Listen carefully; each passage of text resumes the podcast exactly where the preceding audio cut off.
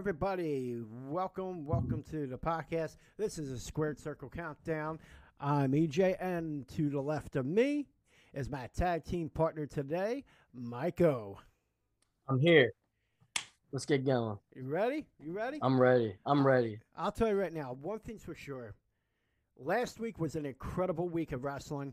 It was really hard to come up with a list, but we did. This week, expectations were high. Were they met? We'll get into that later in the show. But, I mean, by the looks of the cards, between the St. Patrick's Day on AEW, NXT following up from the week before, Raw and SmackDown, of course, Impact coming out of the pay-per-view. We came up with a pretty good list, and we're going to go right to it. So, you ready? Yes, sir. Literally, we have a list. Let's go. And everything is right this week, okay? I'm going to point that out. Okay. Let's go right into it. Number 10. Chris, from day one, the goal was to kill the Inner Circle from the inside. I wanted to defeat, to end the strongest faction in all of AEW, and on top of its remains, I wanted to build one even stronger. And boy, have I ever. Tully Blanchard was absolutely right. Shocking, I know. He's only the greatest mind in the history of professional wrestling. When he called us the Pinnacle. Because that is exactly what we are. Ladies and gentlemen, look at this lineup. You might not like it, but you gotta look at it. And you heard it right there. Number 10 this week is the introduction of the Pinnacle. MJF pretty much introducing all members. And, of course, laying out the plan that what he was trying to do with the Inner Circle, trying to destroy it from within. Well, it didn't work, but I'll tell you right now, I think we got the top dogs, and it isn't the Inner Circle at the moment. It's the Pinnacle. So, real quick, first question for you. What did you think of the segment? I thought it was impressive. I actually like them better than the Inner Circle, surprisingly. Wow. I'm a big fan of the Inner Circle. I am. And like I said last week, I was telling you I hated MJF. Hated MJF, I'm sorry. I hated him. I didn't want nothing to do with him. But seeing the way he kind of promoted their group, their new group, the way he worked the mic, just how he introduced everybody in his group, I think they're going to be strong, and I don't know. I don't know who's going to beat them. Chris Jericho's going to try to come back, but I don't know. Well, one thing I'll have to say with that, like I was, reading what was on the internet about this whole segment, and you had mixed reviews from both sides in favor or against. And one thing they say that you would think is against is that it was like equivalent to when Triple H introduced the members of Evolution. And I was like, well, when you think about it, that's like a textbook way, a good way to introduce each member, highlighting their, their strengths of each one of these guys. And I was like, there's nothing wrong with that. Okay, you're going to say it's like how Triple H introduced every member of Evolution. I'll take it. It was a good segment. It told it a story. Number 9. Oh, I'm sorry. I hit the wrong button. Sorry. Accidents happen. It happens. No, I just I like how he did the introductions and tried to lay out the story, how he was trying to destroy the Inner Circle. But you know what? I'll tell you, we were robbed of a match a year ago when it came to the Elite and the Inner Circle with the Blood and Guts. I think we have our new Blood and Guts. Oh, definitely, 100%. The two 100%. Teams. So hopefully we get to see that maybe at All Out. We still got 2 pay-per-views. I think you gotta let it simmer before you just don't want to blow it right away and then do it at Double or Nothing. But you know what? They might. But I'm looking forward to the story, the next chapter, the Pinnacle and the Inner Circle. And I'll tell you, MJF did great work when he was a part of the Dynasty in MLW. I think he's going to do even a better job with this group of FTR, Shawn Spears, Wardlow, and of course Tully Blanchard. Before we go on, do you want to add anything else before we go to number 9? All I got to say is I'm a fan, and I'm getting me an MJF scarf. One of those things he's got. What is that, a scarf he's got around his neck? Yes, definitely. Definitely. Oh, I already got my shirt. I got my shirt, the Pinnacle shirt, through AEWshop.com. Should be here any moment, and then I'll get screamed out by the way for having the 60-second shirt that I own. But oh, he's already got the shirt. He's ahead of the game over here. Oh, dude! So the moment they mentioned it, I went on and got it because I was like, I'm a fan. I've been a fan of them at MJF, so I was like, I'm going to show support.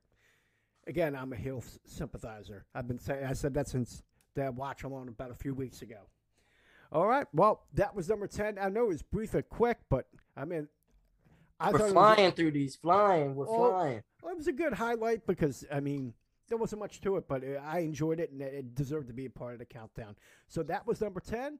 Let's go to number 9. Number 9. I don't know what you see that? I saw it. I did. You saw what I'm talking about. No, I saw what I'm talking about. What are you talking about? I had him beat.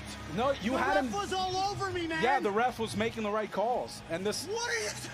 Listen, dude, sometimes you just lose. Things just don't go your way. Just dust yourself off. Are you picking this up? Dude, you got to let go of this. You have to let go of this. You're out of your mind. No, I can trust you. Clearly, you need to calm down. Just go. Get away from me now. Anyway, look, Sami, absolutely outraged. Thanks a lot, guys. I really appreciate that. I don't know what to say about this anymore. Oh, my God! Open your eyes! Yes, you heard it right there. Sami Zayn attacks Kevin Owens. That lands at number 9 in the countdown this week. The story continues between these two rivals.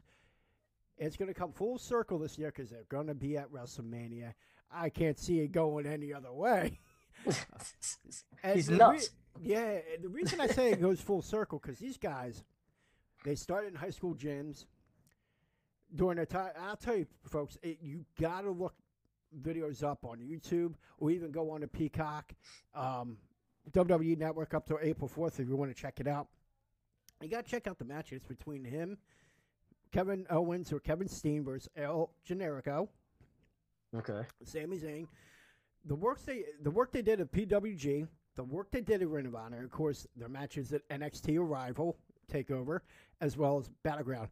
I mean, they have put on incredible matches. They have incredible chemistry. They could tell a great story.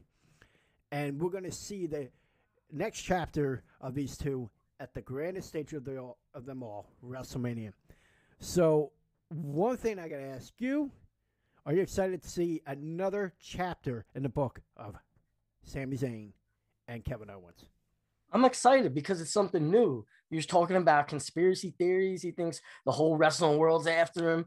You know, he thinks the refs, down to the refs, the wrestlers, the fans. He thinks everybody's trying to, you know, destroy his career. And I think it's a nice touch they're adding to the beginning of the story. You know, it showed them you thought Kevin Owens and Sami Zayn were going to, you know, click a little bit. And then he came out to the ringside for his match, hitting him with that haluva kick. And I'm anxious to see what happens next. I'm anxious. Yeah, I'll tell you right now. They can put on some matches, and then WrestleMania is that type of show that you want to steal the show. And again, like I said, for the fans watching today and the people that are listening to this podcast later on, if go on YouTube, go on WWE Network or Peacock and watch these matches because this is not going to be nothing compared to what we're probably going to see at WrestleMania. And this was a great start.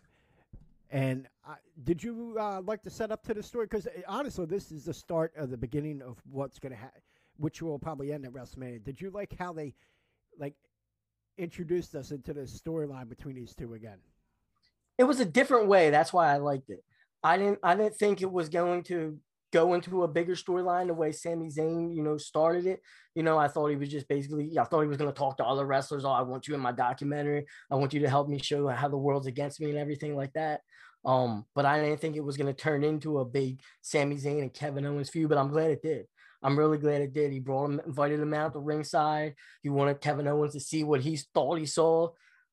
with the referee and with his match. And I like how it started. And I think that was a great, you know, second story chapter. We saw him invite Kevin Owens to SmackDown before to be in his documentary. Kevin Owens didn't think he wanted to be in it. This time he basically told him no, and it can only go up from here. Yeah, and you know what, going off that, I mean, these two, like, if you think about, like, the combinations today, like, that have that great chemistry, I mean, I don't think anyone else would have it as good as that, the chemistry that these two would have. I'm excited because we get to see the magic that these two did in Indies. And again, NXT, they did an incredible job, Battleground. But WrestleMania, it's a whole different show. And they're going to put it all out there. And the one thing I got to add as far as the whole conspiracy thing is, I love how they said that it was the match that no one wanted to see between him and Baron Corbin. And granted, yes, a lot of people think Baron Corbin's the worst heel and it's go-away heat. It's go-away heat. No, the guy's a great heel. People just need to... if you hate him that much, he's doing his job. And as far as Sami Zayn, I love the conspiracy. Like you said, the conspiracy, you know. Remaining time. Tell the boss if he could hear Blueprint, the boss of Blueprint. It's saying time remaining 8:04. Just letting him know. We have a boss here at Blueprint? Oh, we do. My bad. I didn't see that. There we go. But we have a boss, folks. I just want to let them know. All right. So, yeah, do you have anything to add? I mean, like I said, I'm excited for it. I'm glad how it was a simple. It was a simple way to introduce this storyline. It's funny how the simplest things, you know, turn into big stories, and this is another one. Do you have anything to add before we go to number 8? WrestleMania, here we come. That's all I got to add. Number 8. All right. I can't wait. All right. So that was okay. Yep. No problem. All right. That was number 9. Let's see who made number eight. Number 8. He won't be able to take this if he yanks back on it. And that's exactly what he's going to do. Penta. Oh! Snap in the arm of Cody Rhodes. But Cody, look at this, rolls him up. 1, 2, 3. Yes. Lord Penta was not expecting that roll-up. The winner of this match, the American Nightmare, Cody Rhodes. Boy, he took that. And right there, number 8 goes to Penta and Cody Rhodes in their match on St. Patrick's Day Slam. Of course, Cody Rhodes getting the victory in a simple way, and I was a fan of how matches end that way, and that wasn't the first one that on a countdown that ended that way. But of course, it was made official a week ago when, of course, Penta said some very harsh things about him and his family and his, you know, baby. Never attack a man's family. That's all I gotta say. Absolutely, but of course, he struck a chord with the attack in his family, setting up the match for this past Wednesday. And, of course, Cody got the victory. So, pretty simple. My first question for you in regards to this, what do you think of the match? Penta's a guy that I don't think many people, you know, they're definitely going to watch more of his matches now, but I was never a big Penta guy. And, you know, the past 2 weeks led me up to loving this guy. Love everything about him. Love his entrance. Love his outfit. Love his in-ring, out-of-the-ring performance. I loved everything about this match. Penta even made my top 5, which we'll hear later. That's how much I love this match. Well, you even said, we were texting throughout the week, you said you wanted to get a Penta mask. I'm ready. I'm going to wear it next week, ladies and gentlemen. Coming soon. But you know what? I agree with that. I've been actually a fan of Pentagon for a long time. I was a big fan of his work in Impact Wrestling.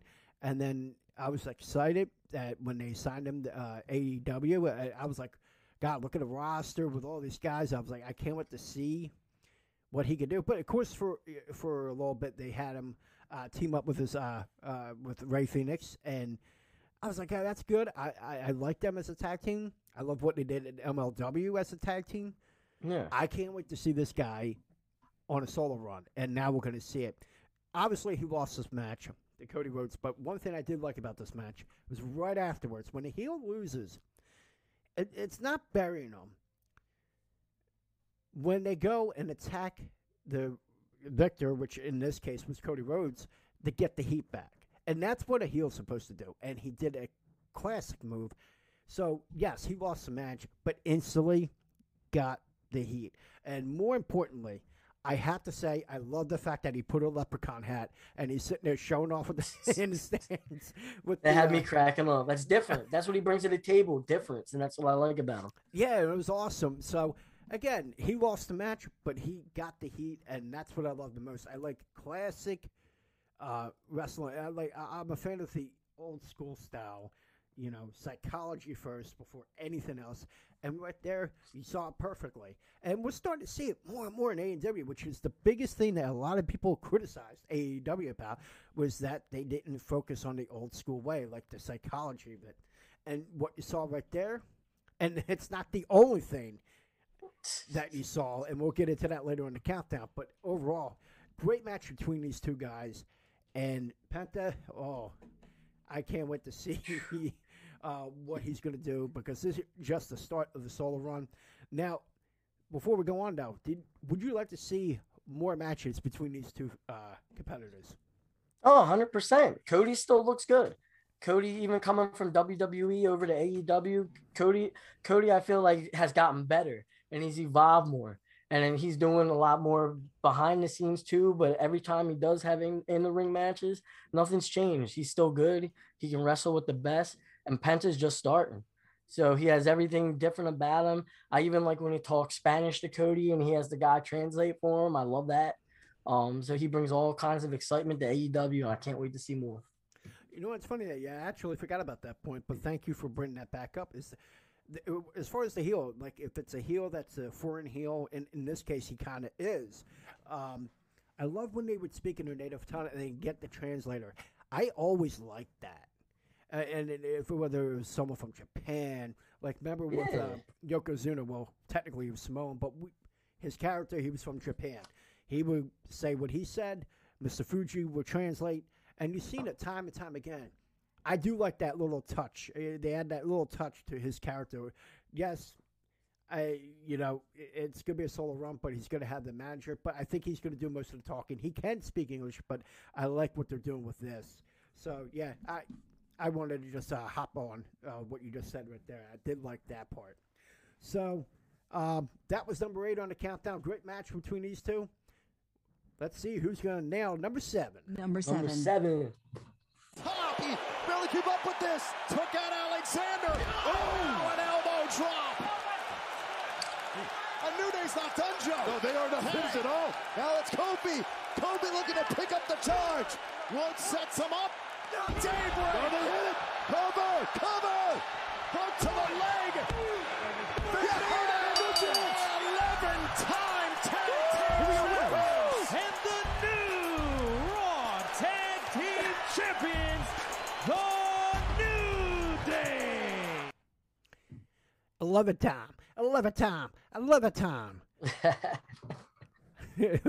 I knew you were going to say that. World Tag Team Champions. Ladies and gentlemen, yes, the Hurt Business, New Day, they get number 7 on the countdown. And it's a shame for a match like this and something historic is so far back in the countdown. Well, that tells you how good of a week it was as far as the world of wrestling. But we have to put him on a countdown because it was a great match. You got Cedric Alexander, the rookie. Of course, you got the veterans in Xavier Woods and Kofi Kingston. Of course, one of my favorites, Shelton Benjamin. Yes. One of my favorites of all time. Oh, sorry. Just got a text. My bad. ADD. No, I was excited. I had a feeling they were going to, drop the titles, and they did, and it was a great match between the two. But I'll ask you the question, and I got a couple more that add on to it.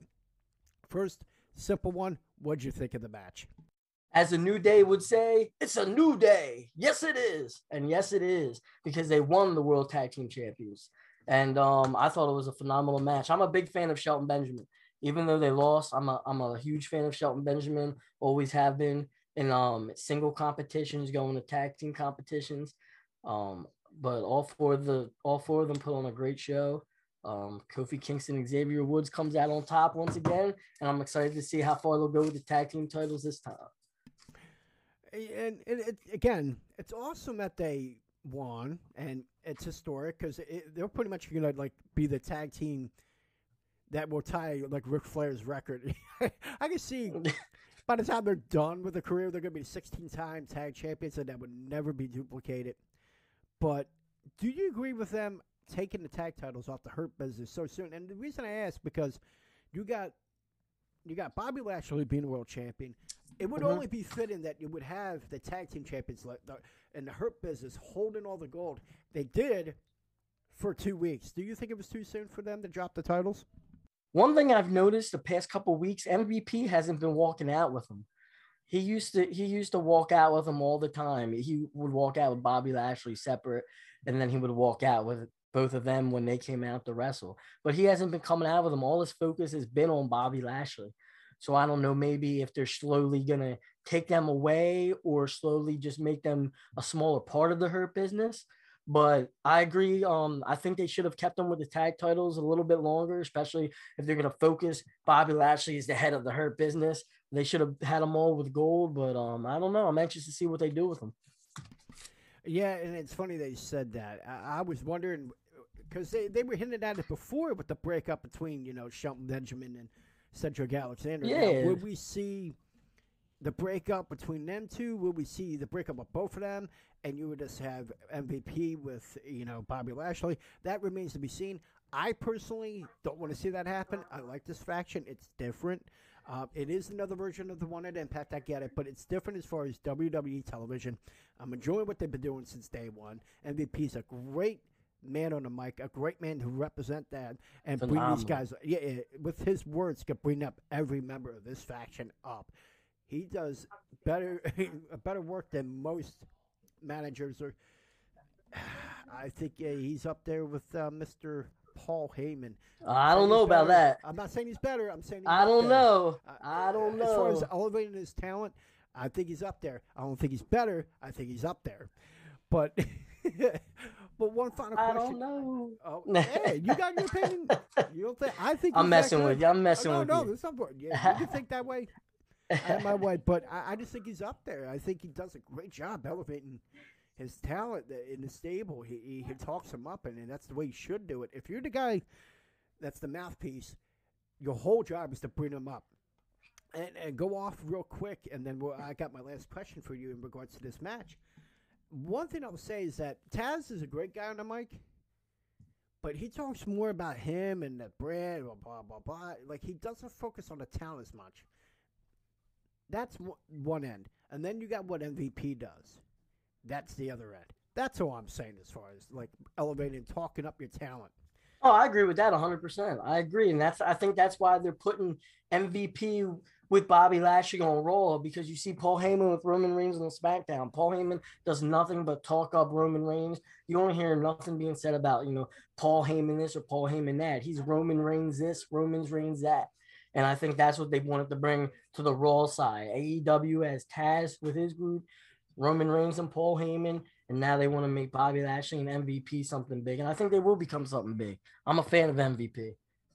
Yeah, same here. And we'll see what happens, what going beyond WrestleMania. But one thing I have to note, and then I got one final question for you. Now, this is obviously the 11th title for New Day.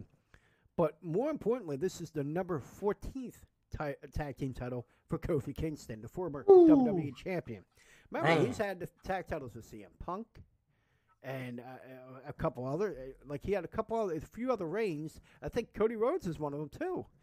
And so that's 14 for Mr. Kofi Kingston. So I have to ask this. And as a whole, where would you rank the New Day as far as best tag teams in WWE history? I would put them up there. Maybe definitely top 10, top 5, maybe, you think? You want my opinion? Well, let's hear it. We're here for opinions. Okay. Based on what they've done, performance, I think they're the best ever. ever. You think out of every tag team? Yeah, they're the only ones that. I mean, you had Demolition that had the longest reign in tag title reign.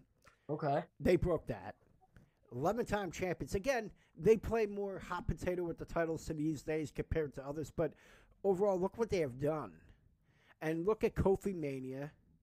What these guys have done for the tag team division. I'll tell you, if it weren't for New Day, I don't think the tag team division would even exist at this point. Because we all have our criticism of how WWE handles their tag team division. Oh, but yeah, horribly. And if it weren't for the New Day, I think, like I said, it would be like the women's title back in the early 90s. You forget it was there. And I'm trying not to be mean. I'm not trying to be mean about that. That's how they treated the women's title. I think they would do that with the tag titles if it weren't for the New Day. So, me, personally, I think they would be their top of all time because of what they've done and the mark they left in the tag team division. So that's just how I feel about it. I can't argue. I can't argue with that because I 98% agree. So I'm right there with you. Is there any other tag teams you put on the list or just off the top of your head? I was always a big Dudley Boyz fan. I'm a huge Dudley Boyz fan. But I agree with the New Day because even as single competitors, you know, Big E was good by himself too. You took Kofi Kingston, who was good by himself. Xavier Woods was okay, but you put the three of them together and they collaborate amazingly together. And they put on a good show for the fans. Their entrance is different. They were all at goofy and wacky, and there's something that the fans want to see, and they're also great performers too. So you put all that together, and they're one of the best. Well, you know what? As far as greatest tag team of all time, I cannot debate Dudley Boyz being the top of the list because no one has won WWF, WCW, TNA, NWA, and IWGP tag titles. No one's ever done that, but they have. So I'm totally in agreement with you as far as the greatest tag team of all time overall is Dudley Boyz. But WWE, I have to go with New Day just for the fact of what they've done in the 7-year span, which is a longer span than what the Dudley Boyz did in those 6 years in the WWE. So, before we go on to number 6, do you have anything to add? All I got to say is, EJ, get number 6 and get a table. Come on, let's roll number 6. Right here. I got plenty of tables right here for a party, but they're tables, okay? That's number 7. Let's go on to number 6. Number 6. Yes, sir. The referee is checking on Sami Callihan. It's part of his job. And Sami was having the conversation, which had Bryan in position. Sami knew what he was doing there. No, Sami manipulated the situation right there. What? Oh, God. Look, that's. Oh, my God. It's disgusting. Here. Number 6 this week is Sami Callihan, Trey Miguel, of course, on Impact Wrestling. Putting on the pay-per-view style match, though, too. Of course, this story started when Trey came back after his leaving the company for a possible WWE run. Obviously, it didn't pan out. He came back, and immediately they put him in a story with Sami Callihan. If there's anyone that could get underneath your skin, it's that guy. And did a good job, too, because from moment one, anytime Trey Miguel won a match, he'll go backstage, wherever the situation was, this man is there saying, you're a coward. When things got tough, you ran. You try to run, and, oh, sorry, ADD. You run, and when things get tough, you run away. And, of course, you know, he also got hit. Well, someone that he was training to turn against him.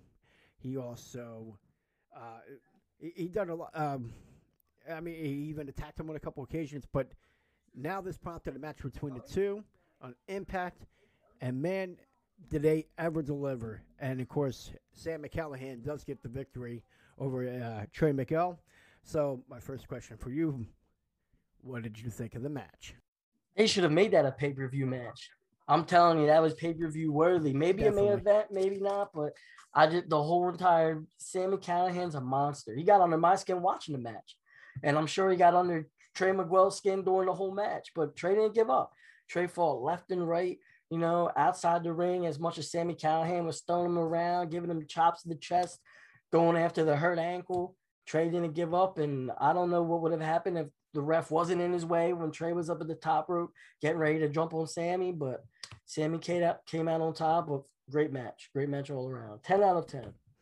And what you explained there is exactly what we love about pro wrestling, the old school psychology. You work in the part, work in the weakness of the other wrestler, and most importantly, you win with a classic move, and a classic move like a pile driver, because it's so believable. When you drop someone on your head, you're not gonna pop right back up real quick. You're gonna get a little dazed when you're dropped on your head. But he's still laying there right now. Right now, he's still laying there. Well, I'm sure he is. For other reasons than that. But yeah, of course he is. I mean, it was a good match. So the one thing I will ask you, because going off the possible WWE run, would have you liked to see him in NXT, or do you think this is the best fit for him right now? Which one, Sami or Trey? Oh, Trey. I'm sorry. Trey, no problem. Because remember, about a few months ago, he left with his other two, MSK of the NXT. Okay. He left with the other two members of the Rascals. Of course, they tried out. They went on to NXT. Things didn't work out for him, so he went back to Impact. Would you like to see him in NXT? And if you do, who would you possibly see him in a program with first? I honestly would like him to stay where he's at. I think he's a good fit as a singles competitor. I think he's doing this thing over here. Why move him? You know, like if they have a good reason to move him over, then move him over, because NXT to me is just as good as AEW. They're both top two shows in my book right now. So wherever they send him, you know, if he stays or goes, but I would like to see him stay. I think he's worth staying at Impact right now. Yeah, I mean, like MSK is really successful. Obviously, they won the Dusty Rhodes Classic, and they're going to get a shot at the tag titles once Wesley gets recovers from his hand injury. But Trey Miguel, like, if he was to go over to NXT, I would easily throw him into the Cruiserweight title picture with Escobar, you know. I'll tell you now. 100%. Obviously, he's going to go into a thing with Jordan Devlin, but if that wasn't happening, I would have loved to see them two go at it right away. But you know what? It's good for Impact to have someone like this on the roster. I mean, you lost two guys instead of three, so that's always good. And and Impact has a really talented roster, so I'm glad that he came back, because we could see a lot more from Trey Miguel. And the fact that you see a guy his size, like Rich Swann, be world champion, I would love to see Trey Miguel have that same, I guess, what's the word? I'm sorry. Success. I'm trying to think of the word too. I was trying to send it to you. Trying to send it to you over Zoom over here. Yeah. Success is what I meant to say. Yeah, I screwed that up. So yeah, you get what I'm saying. It's one of those nights tonight. I'm over here itching my eyes, fighting the cold. You know, it's all right. Well, man, that was a pretty good match, and again, great ending. I don't think that's the end of it. I think we're going to see a lot more out of Sami Callihan and Trey Miguel. You got two big pay-per-views coming up, one Impact Plus special. Of course, at the end of the month, April 24th, you got their next pay-per-view. So I'm sure we're going to see a match between these two in one of those shows. So do you have anything to add before we go to number 5? I think Impact, like we were talking about a minute ago, Impact – the past, you know, last week and this week, when we do our top 5 shows of the week, it's always at the bottom. It's always either 4th or 5th. And I think that's why Impact has to keep guys like him, because Impact's got to keep as many good performers as they can get to have more people, attract more people to their show and raise it up in our rankings and have more people watch that, you know, other than the other Raw, SmackDown, you know. Keep putting the great matches on with the tag team champions, single competitors, women's division, and just keep raising the bar in the Impact world. I'll tell you, if we started a show about a few weeks ago, they probably would have been easily number 2, number 1, because they had a hell of a show a few weeks ago. Sadly, we didn't start then. So, but give it time, you will see them at the. You're going to see them somewhere else besides the number 5 on the shows of the week. But that was number 6 on the countdown. Let's see who landed number 5 on the countdown this week. Number 5. Check it out. By Anderson, got personal. Now they're looking for the Magic Killer once again. They hit it on the outside earlier, but Kingston, the body block, sends Anderson down. And he intervenes. Swing and a miss by Doc Gallows. Kingston! A running clothesline. Takes Gallows over. Gallows is not through with Kingston. What? Kingston sent into the barricade by Doc Gallows. Paul Anderson gets rolled up by John Moxley. 2, 3! Wow! Yes, sir! The inside cradle. Close the deal. The winners of this match, the team of Eddie Kingston and John Moxley. Oh, and you heard it right there, folks. The Good Brothers versus Moxley and Kingston lands the number 5.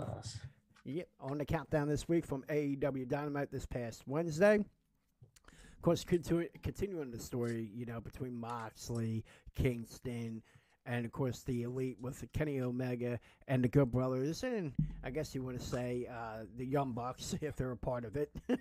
But overall, I mean, really good tag team match. And I wouldn't expect less from these guys, but I'm loving the fact that we got Moxley and Kingston teaming up again. It's refreshing, especially for Kingston. I've always been a fan of his, especially in his run at Impact. But, yeah, I'll ask you real quick. I mean, overall, from the match to obviously the attack afterwards, what did you think of the match and the events after? I thought it was a great match, and it was great to add the Young Bucks in the end because now you got everybody thinking what's going to happen with the Young Bucks, what's going to happen with them and the Good Brothers and everything, and who's going to be on whose side.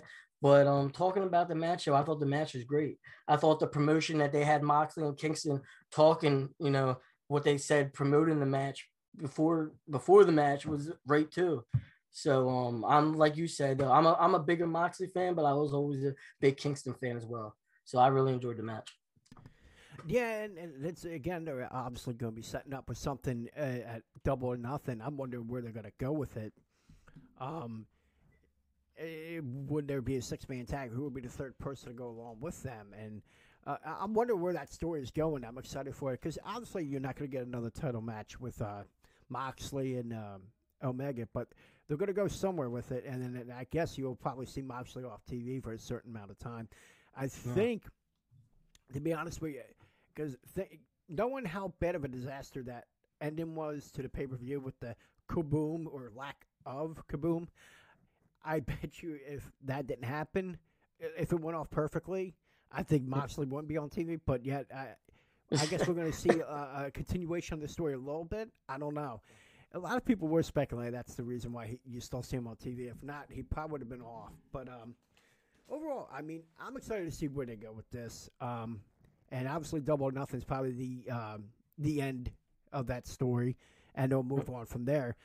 But and also in that process, when you think about it, because my question for you is, like, what are your thoughts on Kenny Omega's character as of late? Not only through AEW, but you got to remember this guy is competing in a title versus title match April 24th on Impact when he's facing the Impact World Champion, Rich Swann. I mean, ooh, I can't wait for that match. What do you think of the character, you know, as of late is it, on both programs? I think they're building Kenny Omega well. I feel like on AEW, when they do, you know, I think they focus more for some reason on the Good Brothers on AEW more than Kenny Omega. You know, they had the whole Christian Cage thing that he came out and he they had him and Kenny Omega interaction and but other than that, I like Kenny Omega what they do with him more on Impact than on AEW. But I think overall that they're doing a great job with his character. You know what? And you know what? Now that you said that, I totally forgot about that. Christian Cage could be your third guy.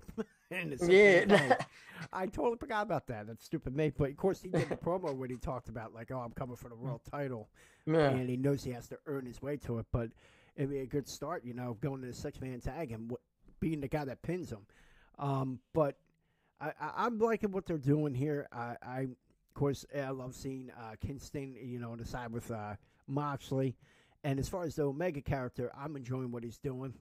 A lot of people have criticized the little hookiness, like when he came down snapping his fingers with the chair. It's like, okay, that's his character. What's the big deal? He's over cocky, and of course, you know, he's got the Good Brothers with him, so I could see him being really cocky.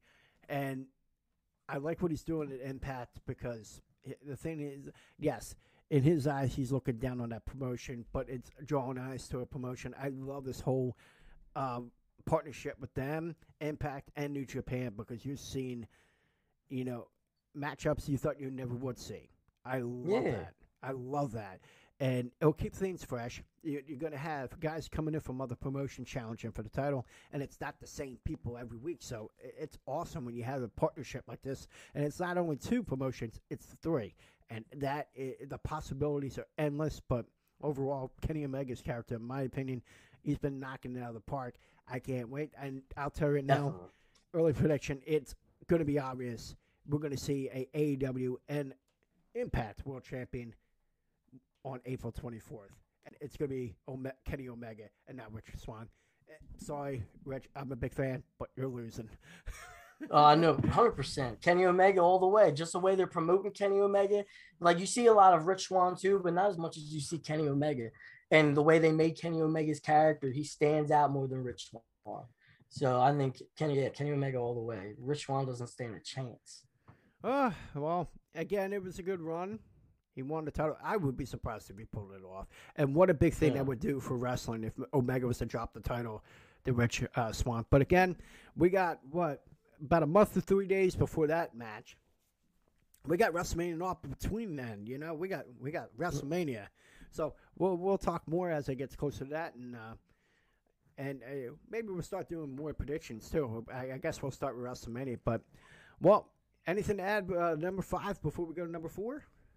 I'm ready for number 4. Let's get it. Who hit number 4? We'll find out right now. Number 4. We will see. First, Sheamus going for another break. Oh! Spear in midair. Cover. Lashley has beaten Sheamus.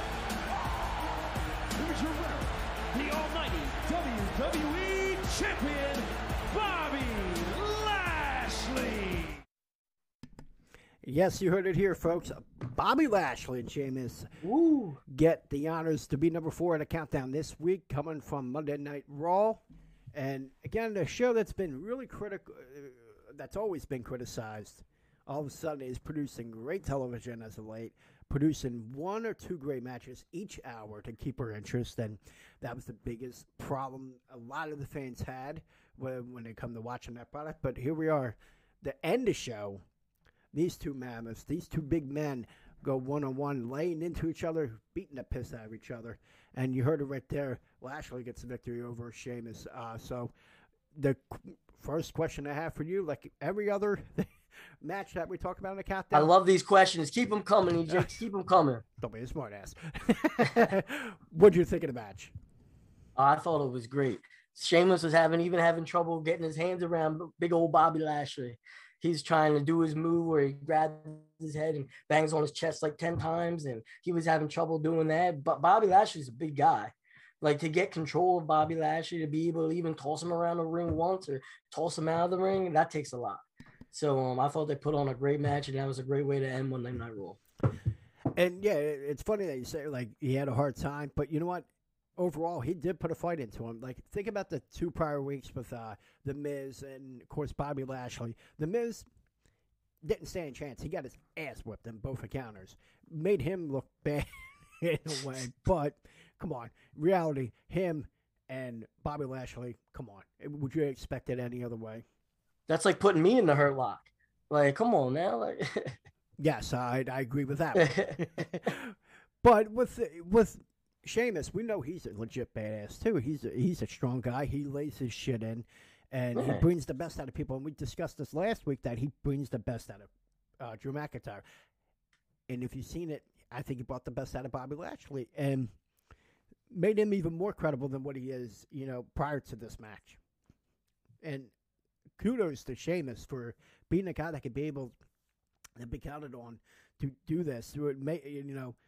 Making his opponents look good, and obviously that's what you want to do, especially when you got, the new champion, someone that's earned his way to this spot. You want to make him look more credible, and that's the part of being professional, too, and Sheamus is definitely one of those guys. He'll go into a match, and he will make them look like $1 million bucks, and especially when it's really needed, like in this situation. So that's all I have to say about that. I got one quick question for you before we go on to the next part of the countdown. And okay. Would you like to see a triple threat between them, or do you want to stick with the?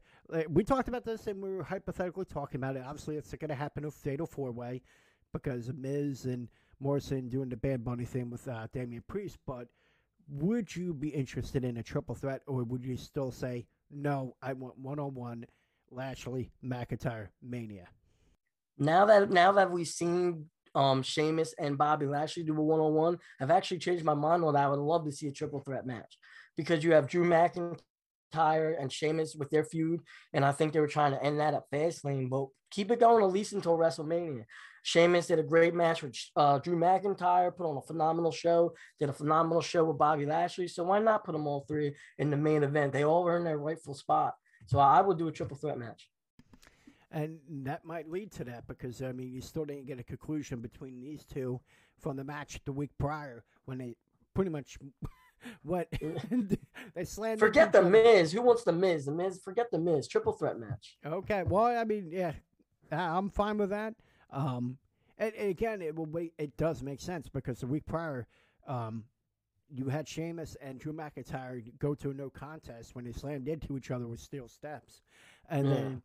You got Drew McIntyre that wasn't given the opportunity for a rematch. Now he's going to get at Mania. But then you still have the you won't have the conclusion to the storyline between Sheamus and McIntyre. So, I mean, it does make sense. Will we get there? We'll find out. But as of right now, it's still Drew McIntyre and Lashley at Mania. And I'll tell you, there's been plenty of times we thought we were just going to get a one-on-one encounter. And then it turns out it would be a triple threat. You've seen it with WrestleMania 20 with Triple H, HBK, and Chris Benoit. You saw it with Randy Orton, Kurt Angle, and Rey Mysterio at WrestleMania 22.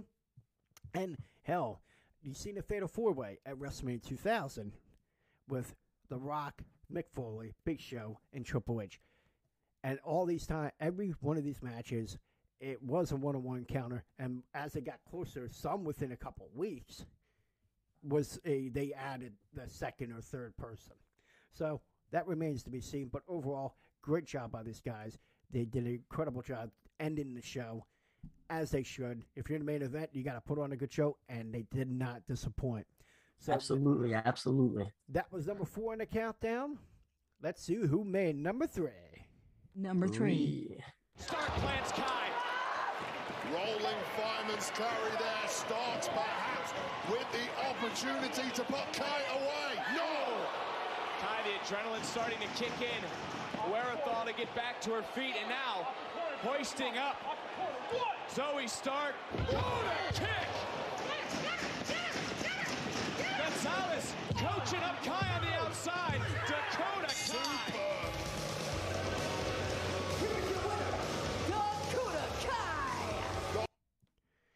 Number 3 this week, Zoe Stark and Dakota Kai from WWE NXT this past Wednesday night, and a great one-on-one encounter.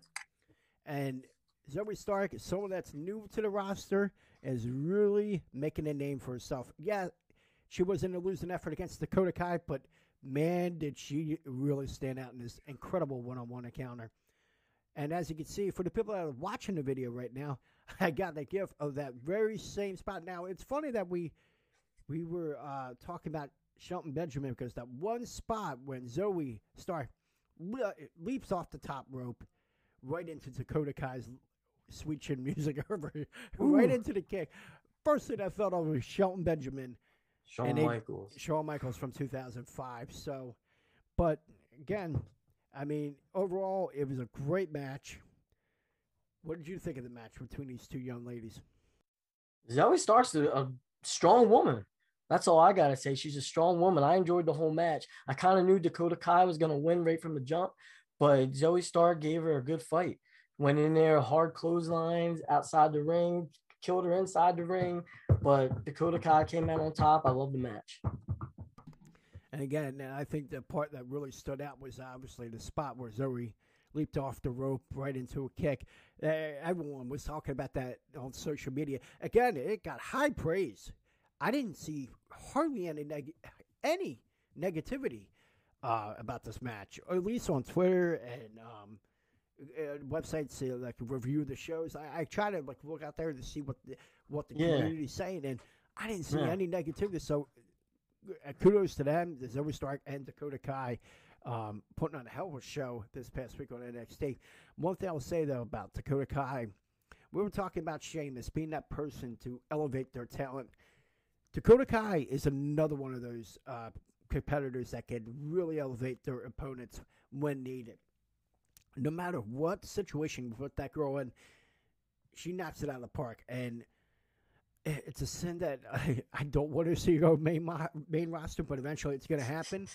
But until that, anything they put her in, I enjoy everything this girl's done, including the turn last year at War Games. That was unexpected and boring.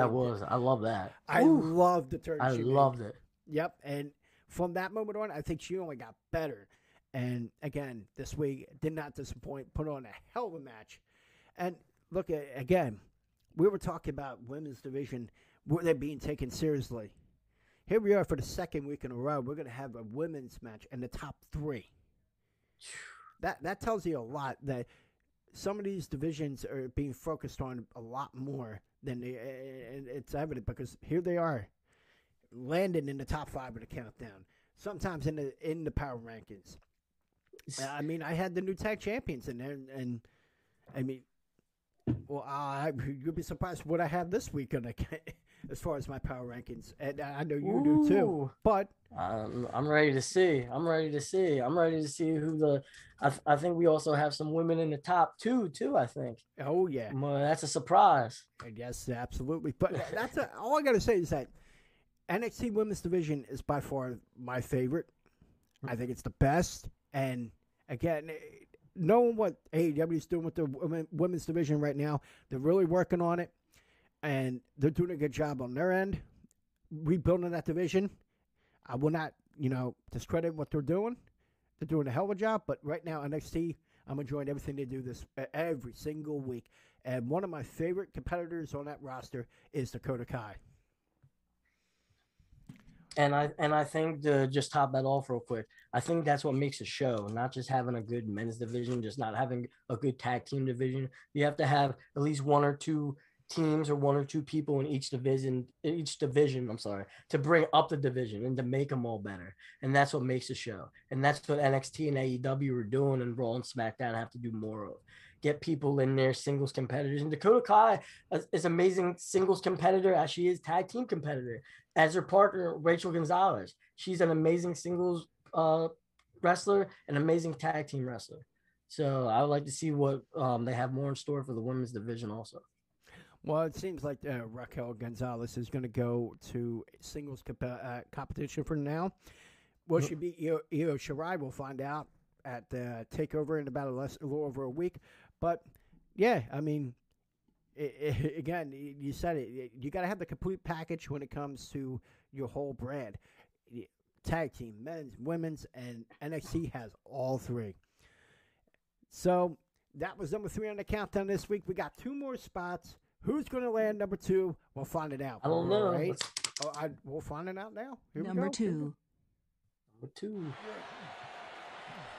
And Daniel, take a close look, because if you beat Roman Reigns on Sunday at Fastlane, that's the man Edge that you'll face in WrestleMania.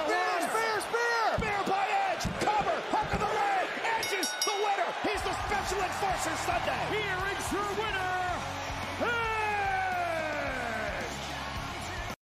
winner, Edge. Number 2 this week goes into the world of SmackDown on Fox, and that is the match between Jey Uso and Edge for the chance to be the special enforcer for, currently tonight's match at Fastlane for Roman Reigns and Daniel Bryan.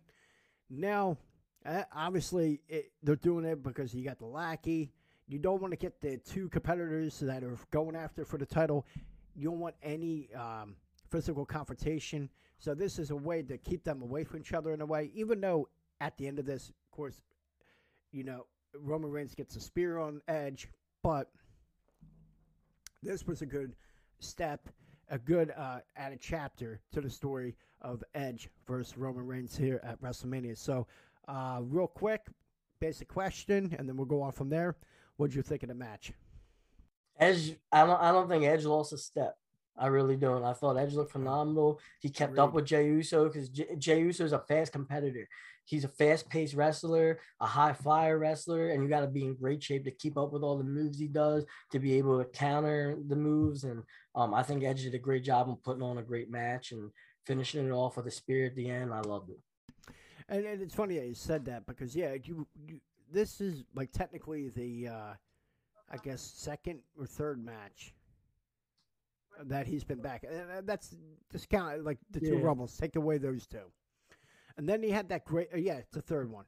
Yeah, the two great matches with Randy Orton. And that's a whole different style. Of course, Randy Orton, slow-paced, methodical. I mean, he's perfect the way he does it. It's not as fast-paced as Jey Uso. Now, that's where I was wondering going into that match was how was he going to be able to keep up? And, man, he was able to.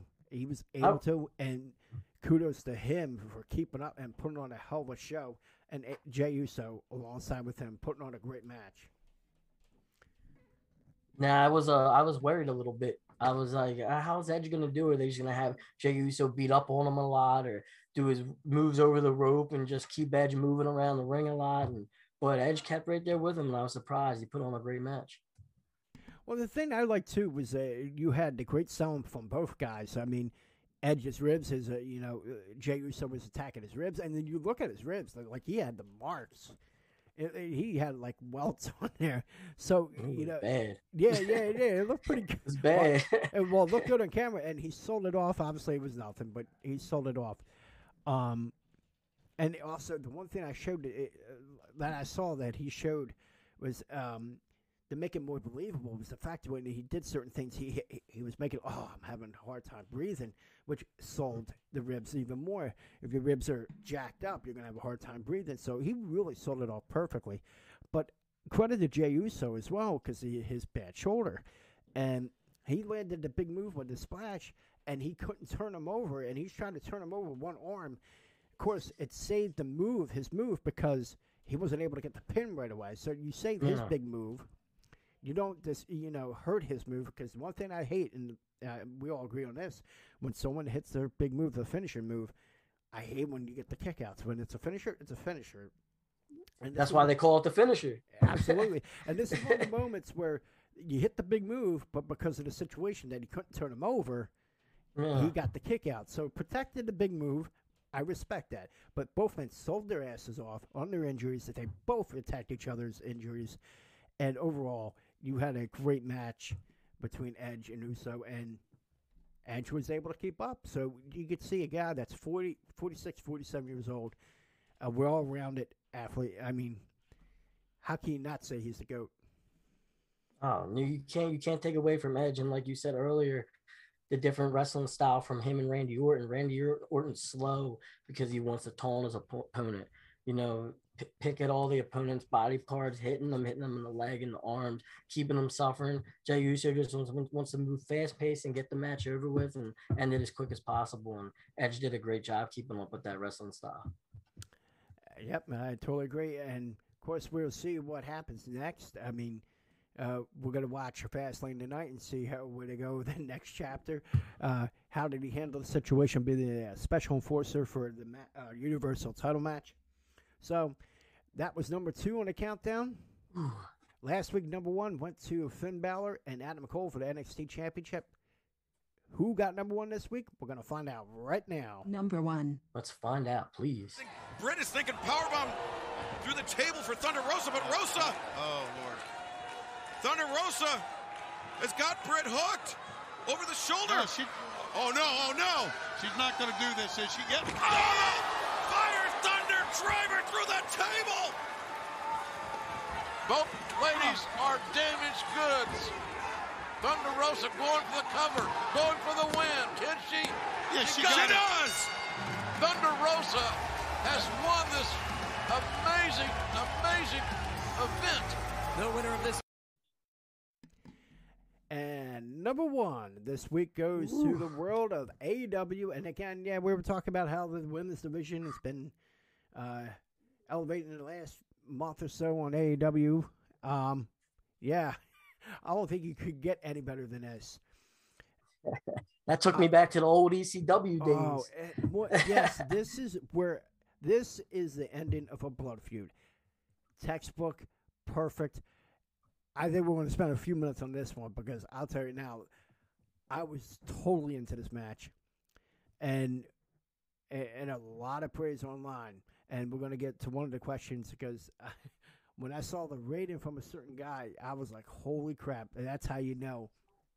Someone that's very critical of some of the women's matches, for him to rate it, well, of course we'll get into that. Real quick, it was the first ever women's lights out match. It was the subtle feud between these two ladies. This was delayed because of issues with contracts. Plenty of great spots, but I'll get into that in a second. I want to get your take. What'd you think of the match? There wasn't one single bad part in that match. Like I said, it took me back to the old great ECW days. There wasn't. Every weapon brought in there, blood all down their faces. They used every weapon right. They actually used stuff. They don't just pull it out from under the ring and not use it, let it sit there. They used everything, pulled out all the stops. I couldn't think of one bad part in this match. I got hyped too watching it. I was sitting there watching it on my phone, I'm sitting there jumping up and down, getting all excited on the edge of my seat. I loved it. We could talk about the match all night, actually. We have a whole show about that match.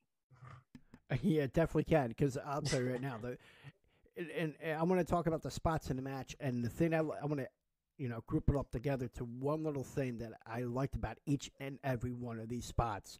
First one, Baker suplexes Thunder Rosa onto the chairs. That was the one big from the top, second rope, okay? That was the one big move. Then the powerbomb, when Thunder Rosa powerbombed Britt Baker onto the thumbtacks. That was another big spot. And, of course, the lockjaw, on Thunder Rosa.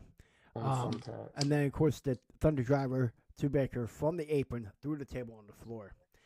Every single one of these big moves. And there were plenty other big moves, but those were the biggest in that match. The thing I loved about it the most, it meant something. Psychology, my friend. Every move you do, if you're going to use a big move, you go for a pin. You just don't do it, then show off to the crowd. That's what I've always hated about suicide dives with certain wrestlers, where they would just go and dive out to the ring. Hey, show off. Hi, yeah, look at me. I did this move. No, if you suicide dive, grab your guy, throw the motherfucker back in there, get the pin. You don't play around. That's what that's what a match is. You do it, and like you said, you don't stand there and show off like you're a football game. You scored a touchdown, you're dancing around. You just do it, make your statement, and move on. And every one of those, every part of those spots in the match, I mean, they did that. Everything made sense. I watched it twice to see if there was anything I missed. Was there anything that wasn't, no connecting of the dots? Is there anything? There was nothing. Not one bad part of that match, EJ. Not one. It was virtually a perfect match. And these type of matches are crash and burn. And I talked about this in the watch along with you a couple of weeks ago, and then we kind of talked about it for a second last week. My favorite crash and burn type match was TLC 2 WrestleMania X7. Everything made sense. It wasn't just thrown in there just for the sake of doing it. Everything meant something. And in this match between Britt Baker and Thunder Rosa, everything meant something. Every single thing. It was perfect. I might want to watch it again once we're done here. Oh, I will too tonight. I definitely will watch it tonight. I'm gonna see the ending of Fastlane, but I'll watch it. And it's like a little bit of Fastlane, just a little bit. But I'll watch the ending. But I'm definitely watching that match again tonight. Definitely, dude. It was that good. Now, the one thing I saw again, I always scour the internet to see what people say about certain matches. I just want to get a perspective of what people think about it. And this one, I saw this and was like, holy crap. Dave Meltzer, and we all know who he is. He's the guy that, journalist with pro wrestling, gives his little star ratings now. He gave high praise to the match with Becky Lynch and Charlotte Flair back at Evolution, remember, in 2018, the all-women's pay-per-view. Yes, I do. The hardcore match. Yeah. He rated this higher than that. He gave higher? That, he gave it a 4.75 out of 5, and that is a huge rating. Oh, huge rating for a match like this. And was he... Oh, my God. Was he drunk? He never gives that high of a rating. Well, men's he does, but in women's, not so much. But... do you agree with that rating? And if you don't, what would you give it? If I don't agree with that rating, I'm an idiot. Yeah, I agree with that rating. That should have been a 5.0 match. Like, I, you know, it's just they took it to, and another thing I like that match too is that JR was announcing it too, and that just made it even better. But they took it to a whole nother level. They did an old school wrestling hardcore match, and they made it what everybody wanted. And that's something that AEW is doing on all platforms, on all levels. They're just taking it to the next level. And I think that's going to be in everybody's memories for forever, that match.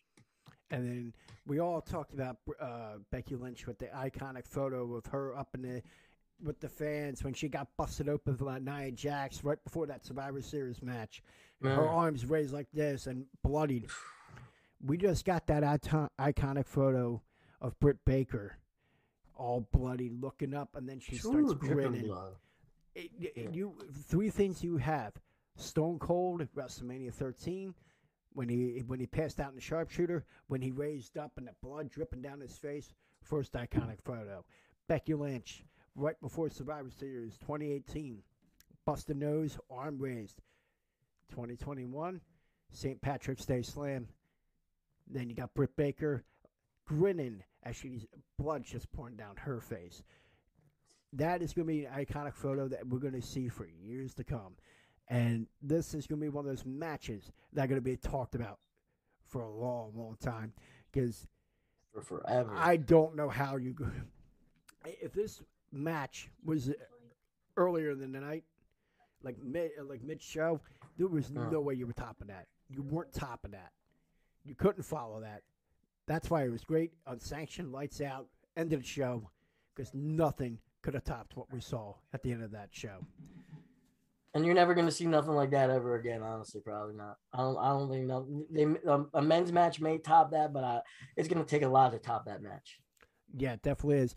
And one more thing I'll add before we go into the power rankings.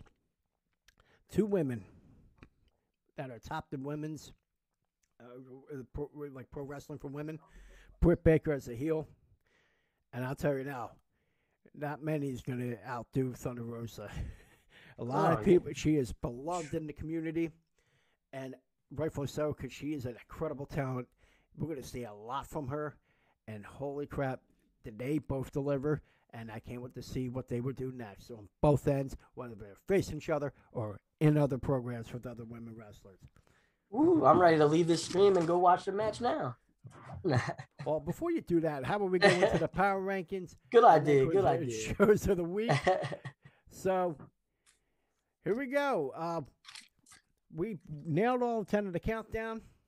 We're done talking about that. Now let's talk about the shows as a whole. Let's see who made the top 5 shows of the week.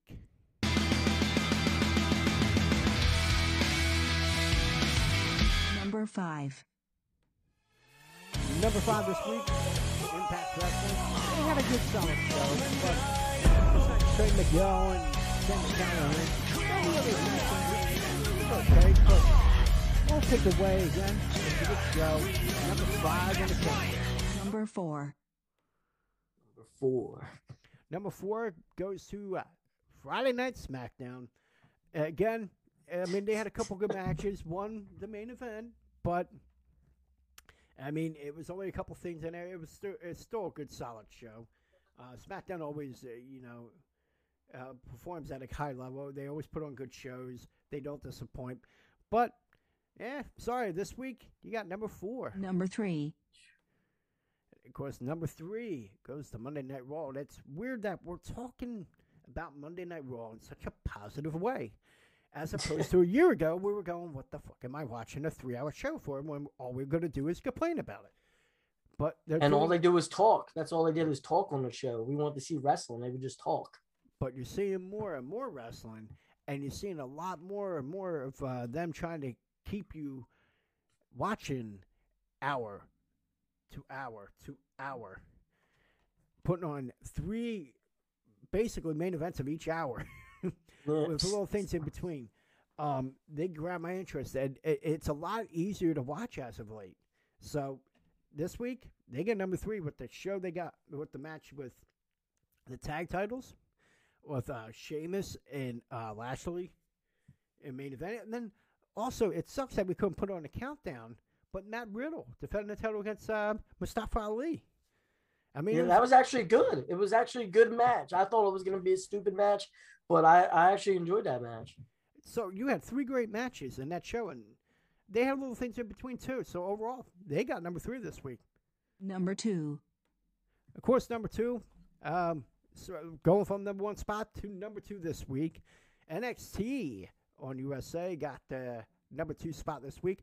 I mean, they had a lot of good matches. Yeah, like I said, Dakota Kai and Zoe Stark. You had the great tag team match with Breezango and Legado Fantasma.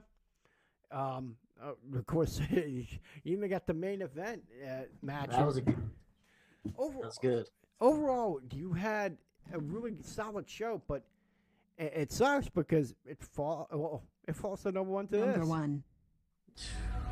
Number one this week. Going for number two.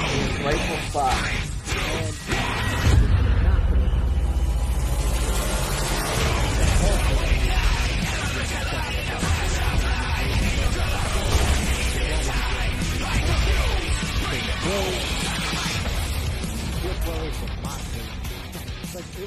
Boom, boom, boom. They didn't want you to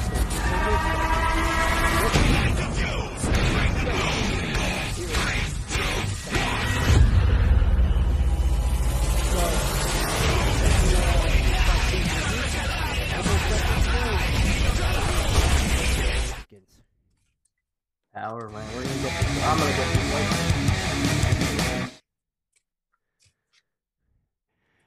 Okay. Number five, who do you got this week? Number five, Drew McIntyre. I know people don't really, they're not fans of Drew McIntyre. They might say he's bland, but I actually thought he cut a good promo this week. From his promo to his match, at the end of his match with the Miz, he would stand against the rope and he went one, Miz is down. He's got two. He's got Sheamus. He's got a finish. And then he'll meet Bobby Lashley at WrestleMania. So I had Drew McIntyre number five. I thought he did an exceptional job this week. All right. Well, my number five this week, and then, like I said, that they didn't make the countdown. Maybe next week we'll do honorable mentions. Maybe we'll add that little segment to it before the number one. I think excited. And this would definitely be one of them. And of course, I got to put him in the power rankings. Matt Riddle at number five this week with his successful U.S. title defense against Mustafa Ali. That is no one that it's like going to be a pushover. He took it right to Matt Riddle, but Matt Riddle retained. So that's who was on number five for me.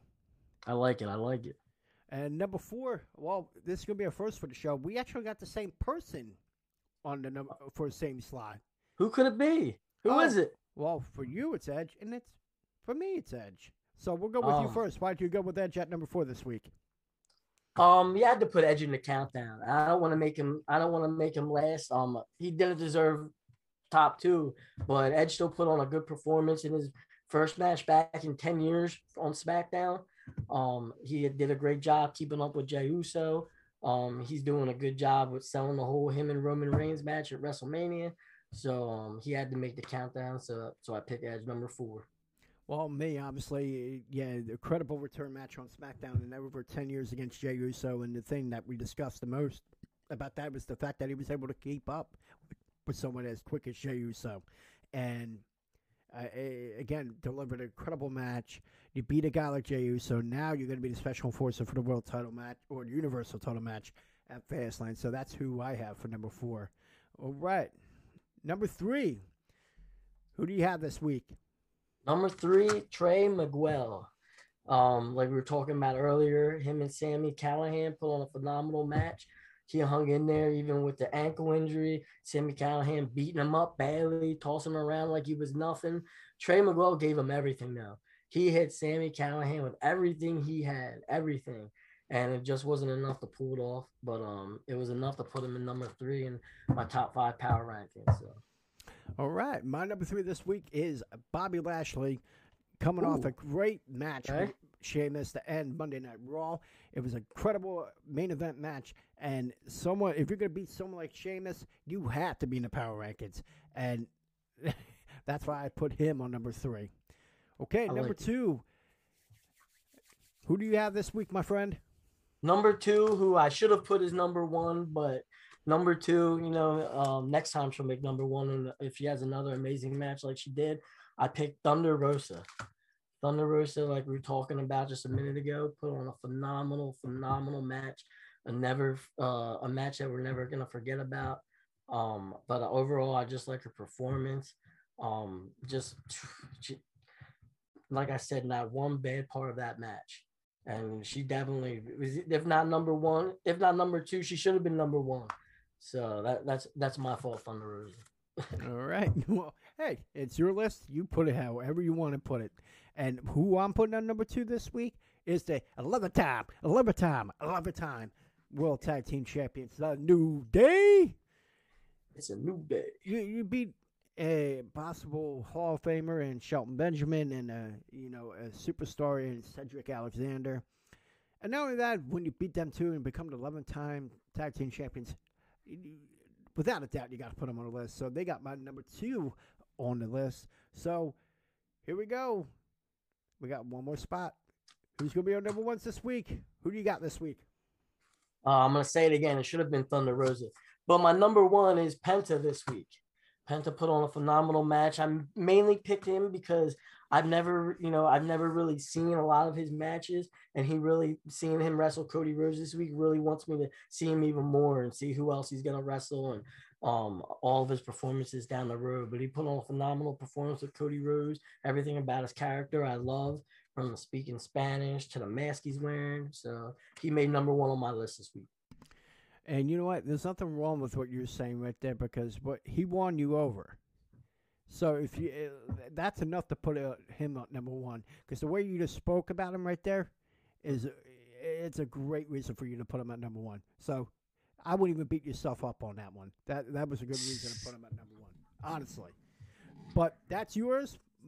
Your number 2 is my number 1 this week, and that's Thunder Rosa coming off a great hardcore match with Britt Baker, getting the victory, and putting on a in my opinion, was a 5-star match, not a 4.75 star match. I would give it a 5-star. And this is the start of what we're going to see with Thunder Rosa and AEW.